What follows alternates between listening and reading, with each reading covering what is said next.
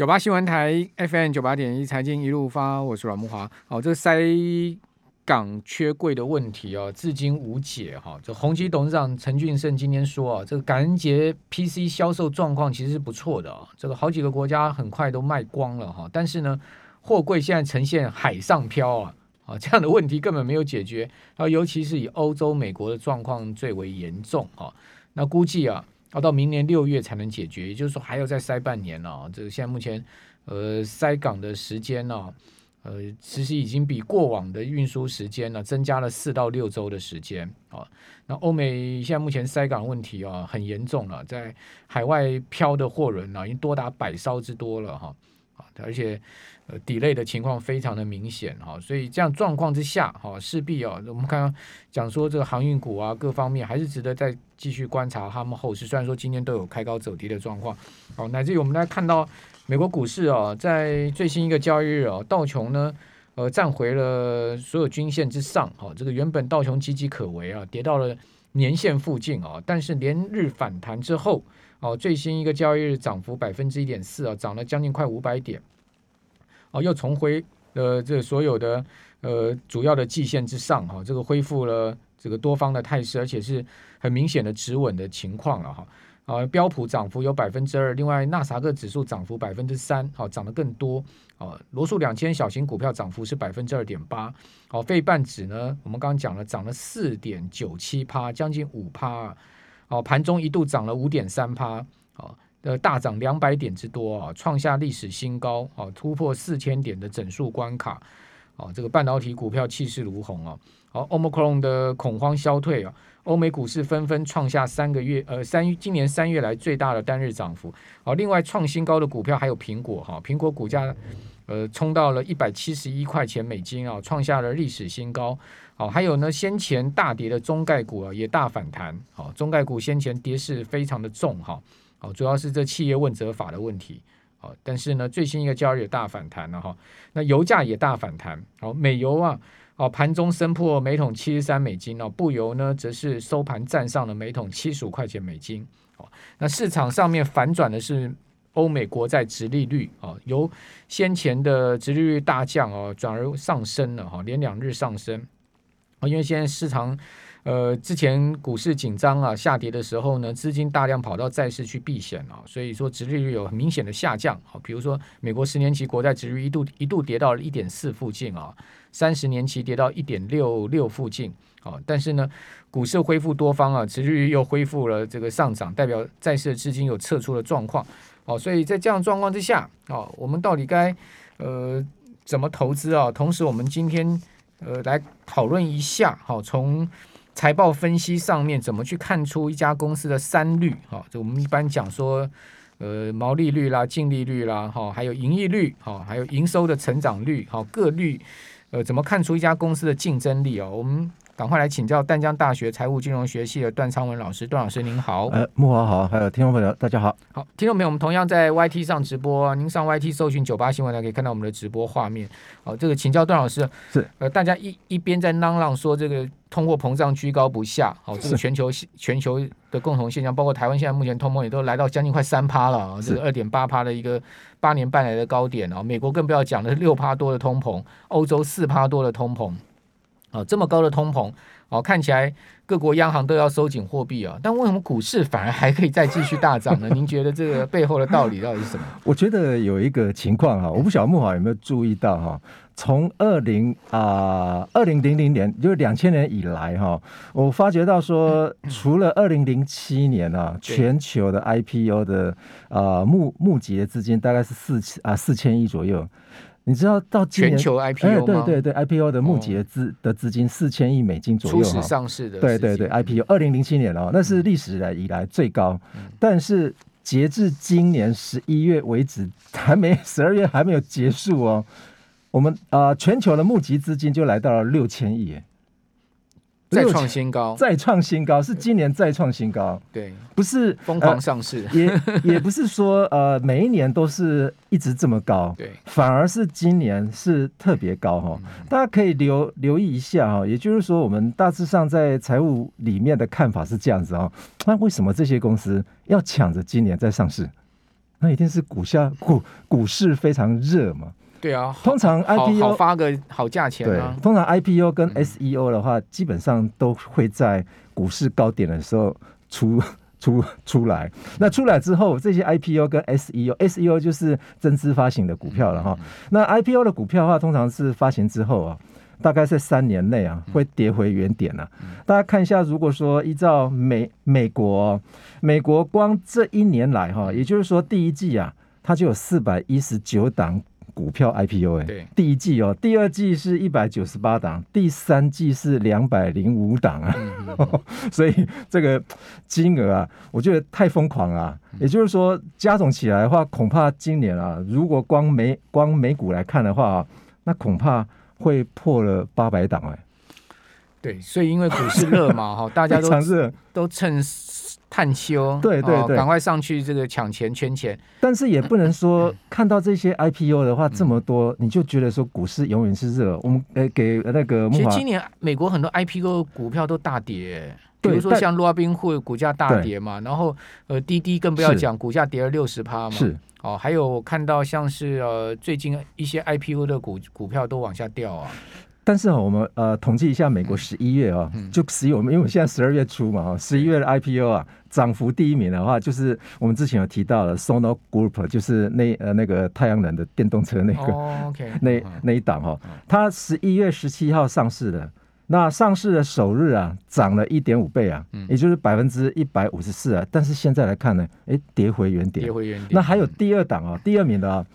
应该有很多的电动车那档 Rivian 也也跌回原点，也跌回原点，甚至它 已它已经跌跌破 IPO 价格了。对对对，其实呃，也就是说 Rivian 那那档是十一月十号上市的了哈，它在排名里面是排第六名哦，百分之二十九点一四而已，当日的涨幅啊。但是当日的涨幅啊，第二名的话，大家可能会哎，这个非常奇特啊，Allbirds 哦，也就是那个潮牌的，就是鞋子啊，就是那个。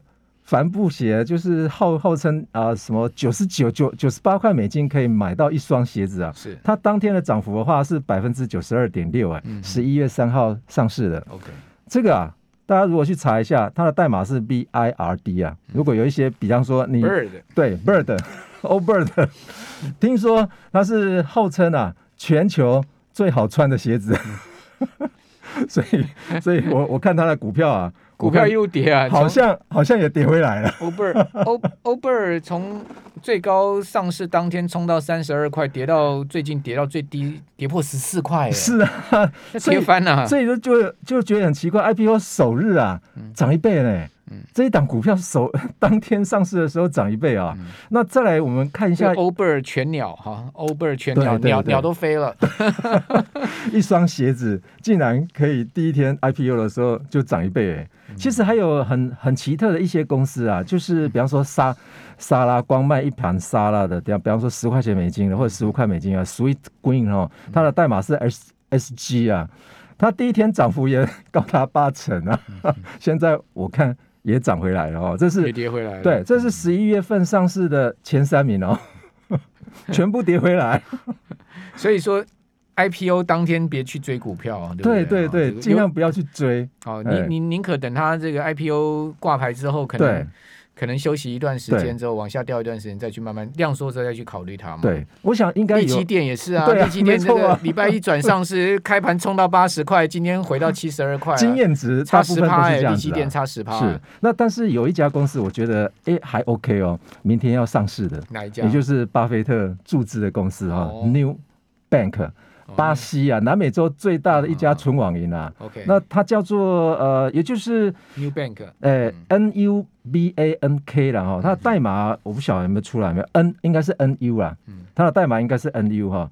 那 IPO 招股啊，它高达五百零八亿美金啊。那你说它它呃是不是很强大？我是认为是说，哎，它可能是拉丁美洲最大的一间。啊，一间那个纯网银纯网银公司哦，那巴菲特之前就有开始在注注资了，那英文叫做 Digital Bank 啦，因为我们翻成纯网银了。那香港他们是翻成虚拟银行，所以有些中我们两岸三地的中文名称完全都不一样哦。那他的投资者有哪一些哈？红杉资本哦，还有高盛、还有都大咖，对，都大咖、那还有一些，比方说中国大陆的腾讯，它也有注资了一点八亿美金，哎，所以明天大家可以 关注一下这家公司啊、哦。New 呃，New Bank NU 啦，NU Bank，对，NU Bank，大家可以查一下。对对对，所以这因为都是都是在赶所谓的美国的这个上市热嘛。这也是 FinTech 的很重要的一环。对对对对对，好。那原则上 IPO 不是说都不好，就是后面表现好的也有哈。但是今年很特殊哦，美国很多 IPO 一上去之后，股价都是爆错。对，好，这个也有可能跟他们初始发行价格太高有关系，或者说第一天 IPO 上去股价喷的太快太高也是有关系哈。所以原则上，呃，如果你看到这个股价大喷哦，你去追高啊，通常。风险都不小的，对不对？对对对对。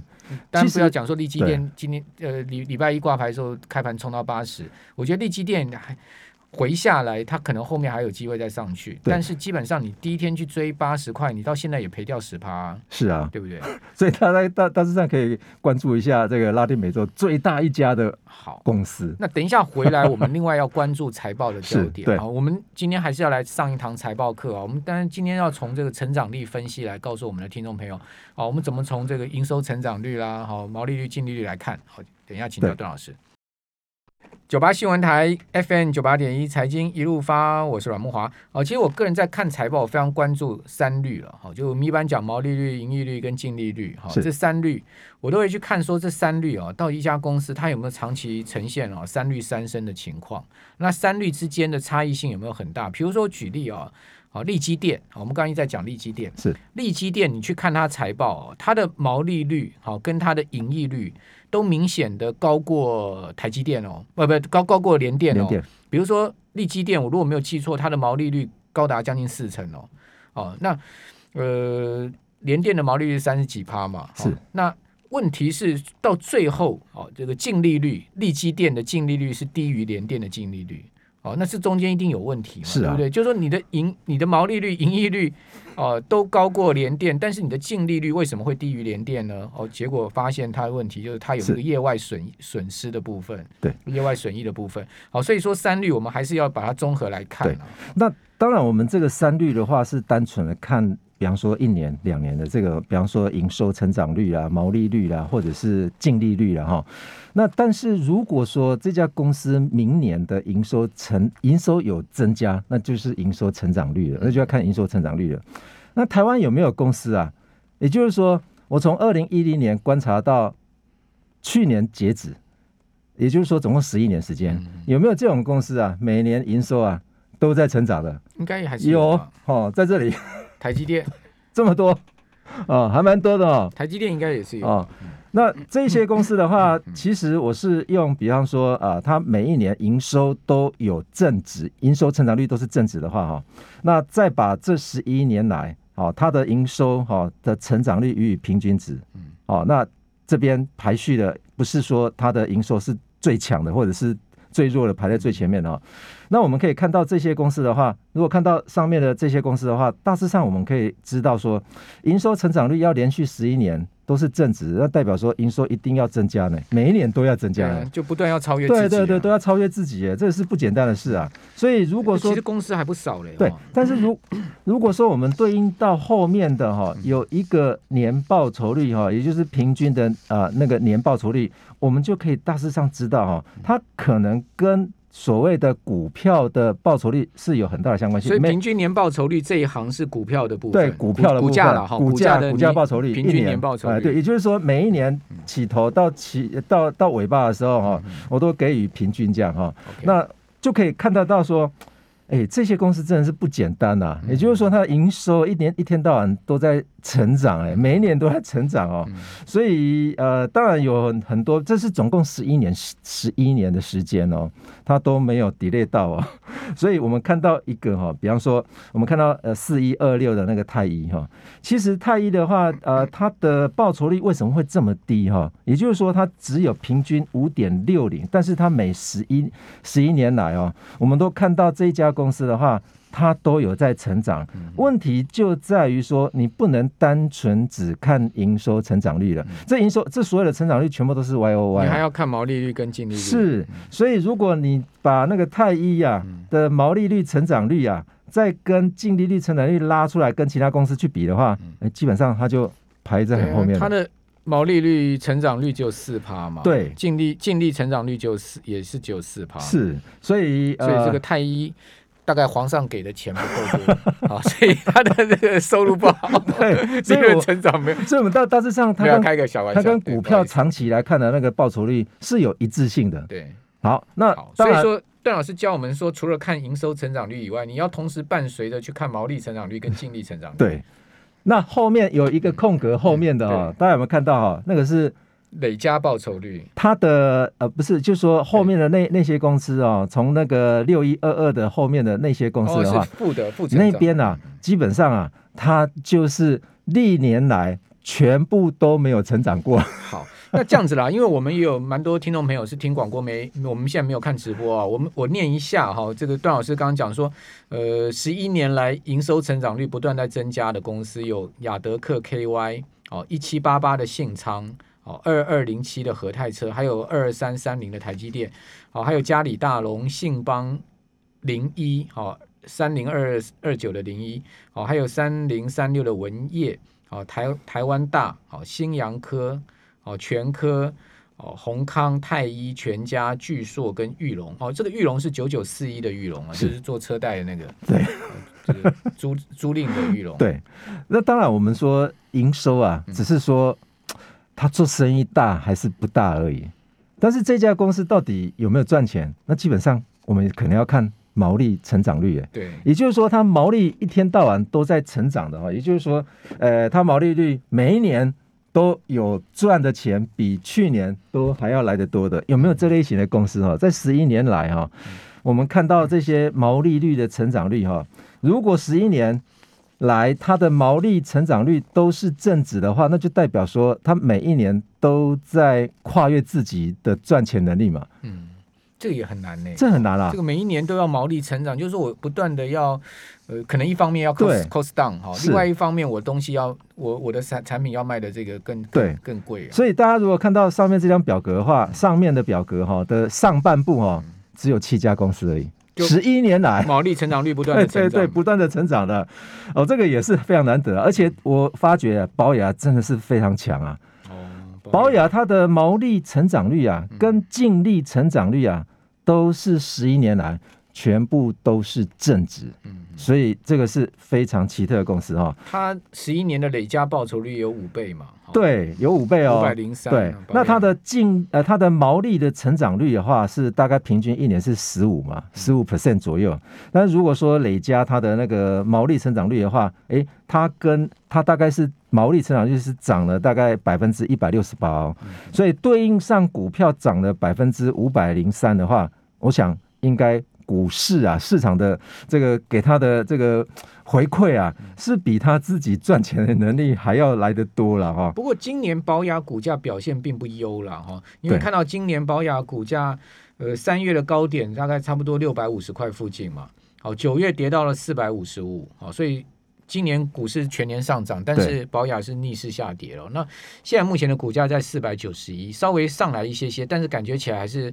呃，相对比较疲弱的态势，是对，这是什么原因呢？其实我我我觉得像宝雅的话，哈，可能对于台湾的零售业者，比方说卖相同的产品的，越来越多了。嗯、所以它的展店或者说展店的 cost down 啊这些，可能也有极限。它之前应该是呃每一年，也就是说我们往前面去追溯的话，比方说十一年间，那我们看到十一年以前，你有看你有看过保雅吗？是我们在马路上很难看得到啦。电台楼下就一家好大家。但是问题是，那个都是在十一年内，在这十一年内所慢慢设、慢慢设的一个一些据点嘛，所以它当然营收一定会增加嘛。营收增加是绝对的，因为它点越来越多。对对对对。但是它的毛利率能不断的增加，这也不容易。这也不容易啊，因为它点开的很多都是黄金店面。对。像我们我们电台楼下那个店面三角窗。那挺贵的，以前是汇丰银行啊，汇丰银行那里没得做了，就被 被搞到和平东路上去了。现在我发觉好像宝雅开的那个，在比方说在东区的话，哦，他我都发觉到走进去的话，那个价值不菲啊。段老师，你觉得宝雅到底它这个店里有什么特色啊？我觉得，但是这就是青少年也很喜欢去啊，就是。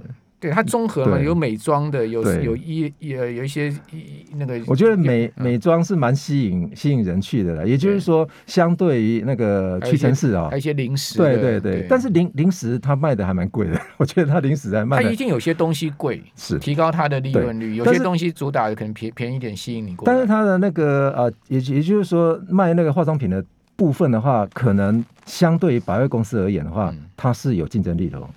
OK，哦，也就是说百货公司的东西当然是贵了，对，没错没错。化妆品百货公司对。摆一楼店面那是最贵的。对，那相对于比方说我们看啊、呃、毛毛利率呃毛利的成长率十一年来都是正的话，也七有七家公司嘛，包括樱花、和泰车、信邦，也就是刚刚的零一、全家、玉荣又出现了哈。那如果说我们把一些比方说净利成长率十一年来哦哦，唯独也只有一家而已，嗯，也就是保雅。净利成长率也是很好的了。对，净利成长率十一年来维持都是正的，嗯，都是在成长了，只有一家保雅。那中寿的话只有八年、OK，啊，重友的话只有九年，嗯嗯，哦，瑞影的话九年，哦，那那个巨硕的话是十年，好、再来就是呃十一年的下面哈、哦。和泰车跟信邦还有全家也都是十一年哦，所以这些公司的话大大致上应该呃持续率都不错。好，其实今天这份资料还蛮宝贵的哦，这个我们会把它放在网络上给我们听众朋友参考。所以听众朋友，如果您听广播说啊，不要怨我们说我没看到资料，您上我们九八新闻台的官网你就可以看到了，我们把它放上去。谢谢段老师。